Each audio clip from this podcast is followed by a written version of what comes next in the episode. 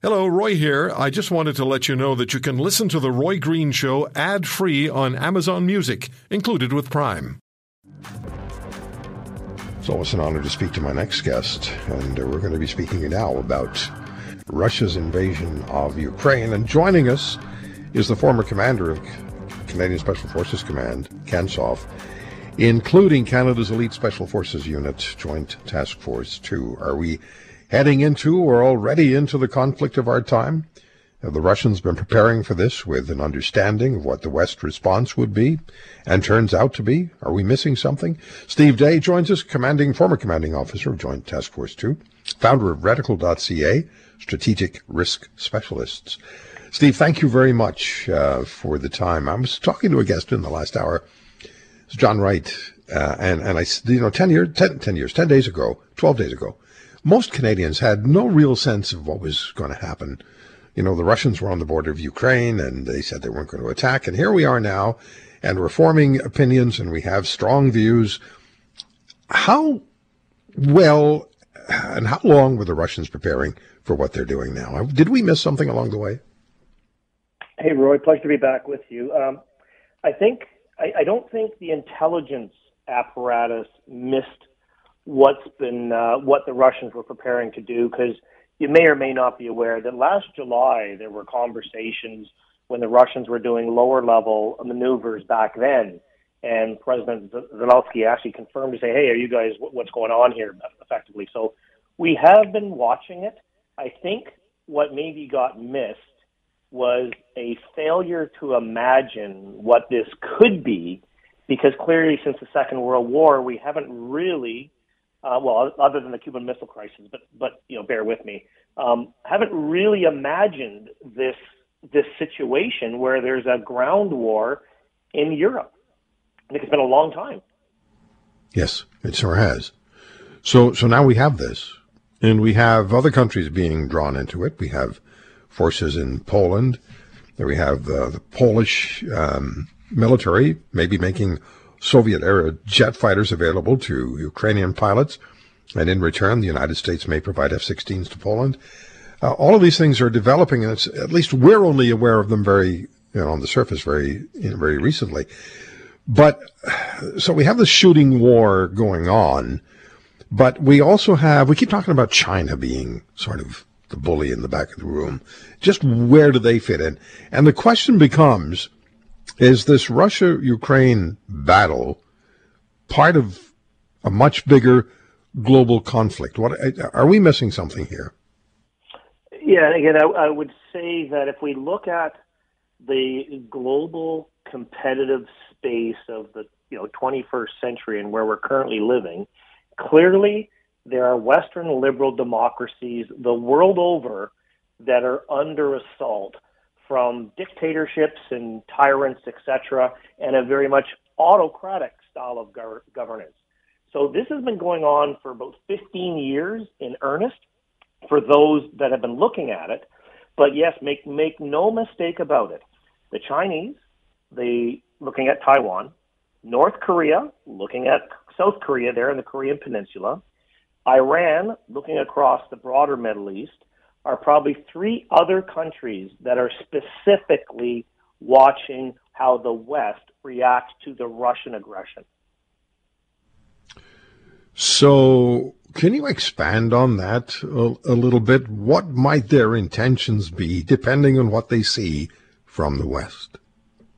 Well, again, just, let's just pick pick China for a moment because we, we do realize it's another geopolitical foe and global competitor.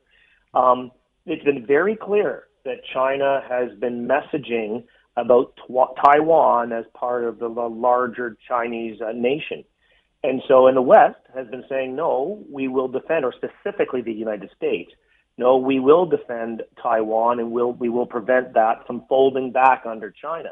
So the Chinese situation, um, the Korean situation, or the Middle East situation, we've got three other adversaries with nuclear weapons just like the Russians have nuclear weapons, and clearly Great Britain, France, um, the United States have nuclear weapons on our side. So this whole nuclear um, brinksmanship from from Vladimir Putin is going to be watched very closely. About is he bluffing? I, I don't know. Um, but if you're looking at that that geopolitical space, if we do not, and I think we're actually doing not a bad job of uniting the West, but if we do not push back hard without igniting World War III or a nuclear exchange, then those other nations will absolutely be emboldened. So when you hear the term no fly zone, and you hear the call by the Ukraine government, and you hear it supported uh, emotionally by people on the street in the West, does that make any sense at all, or is the plan that's being discussed that we've been made aware of that Poland may make some Soviet era jet fighters available to Ukrainian pilots who trust, tested on those, who, who trained on them? In, in return, Poland gets F 16s from the United States. Does all of this come together? we, you know, I keep hearing the term hybrid war conflict and hybrid warfare. I'm trying to put it all together, Steve. Yeah, and, and it, it's absolutely what they're in the middle of. Is, is this is a hybrid war. This is a hybrid conflict, and what that really means, it means using all the different levers of national power, diplomatic, economic, military, informational space, and applying those in different ways and means to achieve your national interests. So the Russians are very well known with their their cyber threats, and they they attacked Estonia in 2008 Clearly, they did the military piece in 2008 and then 2014 with Georgia and Crimea. They've used economic uh, pressures against Europe for decades. So they they've been very good from a hybrid perspective, not uh, not making sure they've crossed over that military line, which would draw us into a, a force on force hot war. But going back to the no, no fly zone position, um, and it's interesting, at least from my perspective, yes, I understand militarily why we may not want to put a no-fly zone in in in, um, in effect because I get it. I understand why that's difficult. However, I also think maybe there's a failure to imagine here. If we look back, because um, history repeats itself. Look back to the Berlin airlift from 1948 to 1949 when the West flew in humanitarian aid into East Berlin and told the Russians, we're coming regardless of whether you want us to come or not. Is there any reason why we could not establish a similar air bridge to bring humanitarian aid in to those people who need the aid? We did something similar in Bosnia and in Syria even recently. So it is possible, but it just needs to be very, very, very clear what it is we're doing, and we need to make sure that diplomatic channels, the military channels, and everything is, is eyes wide open. So I hear people say, yeah, you can't do it. I do not ever believe in nevers and black and whites. I believe in the in the gray space, and I think the West should be trying to play in that gray space and say, okay, got it. We might not be able to do a pure military no-fly zone, but why can't we do a humanitarian aid air corridor? Uh, Steve, when you look at Russia's activities and actions, Go back to 1999, and, and, and I've done some reading over the last couple of days after you and I talked off the air. I started to look at the Second Chechen War from 1999 to 2009, and Russia taking on uh, a breakaway Chechen republic in a brutal manner, and and it all starts to look familiar. Was did it sort of I don't know? Did it begin with Putin for Putin there? Well, it, yeah, no, that's a that's a great example, Roy. The Chechen conflict in particular um, and even just again recently, as Syria and Aleppo, uh, Russia, uh, Russia, and I would again, I think it's important here to say we're not attacking the Russian people, right? This is the Russian right. government, and as we're seeing, there's a lot of brave Russians standing up to Putin and his henchmen. But um, going back to the Chechen comment, yes, we're, we are seeing a replay of this, and part of this is because um, I'm convinced. I'm not a I'm not a, a um, sorry, I'm not a Putin expert, but what I've read what I understand is he surrounds himself with yes men. And so he doesn't get detailed critical thinking about any of the things he's trying to put in place. And that's not only that, it's a conscript army, so it's very much a, a, an organization that just executes orders without pushing back on them. So my sense is he's probably in a bit of trouble right now. And when he looks back from his experiential lens to Chechen, well, the world didn't really care about what was going on in Chechnya. They just let him do what he wanted to do. The world didn't really push back against Syria when he was using arguably chemical weapons and Aleppo and what the de- devastation he did that. So he's potentially learned some wrong lessons back over the last 20 years, and now all of a sudden he's applying some of those wrong lessons in the wrong context, and he's got himself he's with his back against the wall. This is this is my uh, looking at where we're currently at with, with Vladimir Putin in particular. Yeah, and he said earlier today that as long as Ukraine accedes to all his demands, he'll stop the war. That sounds to me like I don't like where I am. I'm trying to get out of this. Uh, I may be oversimplifying things, but it certainly has a tinge of that to me. But let me come back to NATO and the responsibilities that NATO has and how we're being observed, as you said, by some of the dictator states in the world. So 2008, NATO's declaration in Bucharest, didn't that commit to opening the door to NATO membership to European democratic nations willing and able to assume the responsibilities of NATO membership. And then in 2014, there was another NATO declaration in Wales which recognized Russia's military action in Ukraine that year and committed to collective defense, crisis management, and cooperative security. So don't those two separate NATO declarations somehow suggest that Ukraine might expect protection from NATO, or am I just not understanding?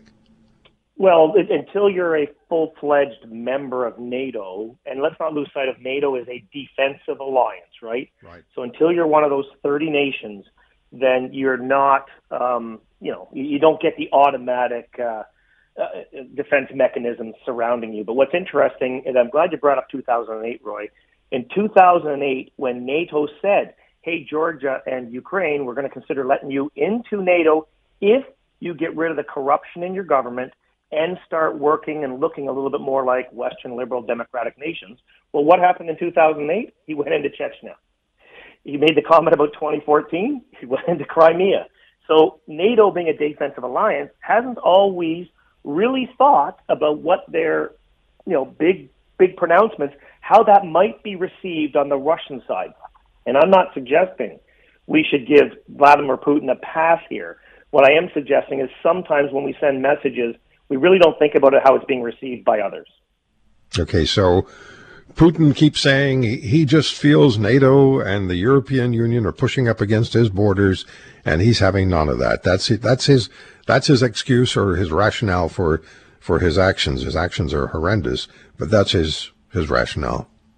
That would appear to be his rationale because if you do look back to NATO circa the 1990s and look at NATO circa 2020, and you can see we have expanded eastward. Now, at the same time, we were welcoming Russia to come into the NATO fold because the intent was we would be one big, relatively happy family. I think he's learned the lessons over the years and he's using our own weaknesses against us, just like any bully, right? You come across that bully in the schoolyard, sometimes you got to punch the bully in the nose and you realize he's just a bully and he's actually a weak coward. I'm not suggesting with nuclear weapons we want to necessarily punch uh, Vladimir Putin in the nose, but I think we need to get up there and, and keep the diplomatic channels open and say there's certain things we are absolutely not going to accept. For example, why do we allow him to keep stating what the red lines are? Why doesn't NATO put some red lines down? Yeah, exactly. Exactly. We, we certainly can do that. And, uh, well, it's been done before by President Obama, but that didn't matter. It didn't mean very much once right. the red line was breached. But, so we'd have to, uh, we'd have to do better than that. Let me ask you about, uh, about your company and what you've been doing, reticle.ca, strategic risk specialist, because you've been spending time in, I think it's six different European countries and, and working with those governments in those countries. Tell us about that, please. Yes, since 2016, uh, we have about 50 um, largely Canadian but other international instructors, and we support the NATO Special Operations Schoolhouse on a whole range of different courses. But in terms of Eastern Europe, we've actually been in 10 different Eastern European countries, helping those um, fledgling democracies, because I would still characterize lots of them as fledgling democracies, um, understand national resistance and national resilience. So whole of society defense constructs and then national resistance in terms of if the Russians did come in, how do you resist? And so that's something that uh, not only my company, but we're partnered with a U.S. company, and we support the NATO Special Operations uh, headquarters in Chev, uh, Belgium, as a matter of fact. Okay, I have to ask you this question. your special operations, do special operators just see the world a little differently? You see opportunity and potential where others might not. That is that a fair question? Well, I, I think like any professional in any field, you're going to have people that look at the world differently. And special operations, we do look at the world differently, but we need our general purpose force brothers and sisters. We need the intelligence apparatus. We do need that larger effect or support to achieve specialized effects. But I, I would say special operations men and women generally view the world slightly differently. And that's okay because diverse perspectives are what makes, uh, makes life worth living. If you want to hear more, subscribe to The Roy Green Show on Apple Podcasts, Google Podcasts, Spotify, Stitcher, or wherever you find your favorites. And if you like what you hear, leave us a review and tell a friend. I'm Roy Green. Have a great weekend.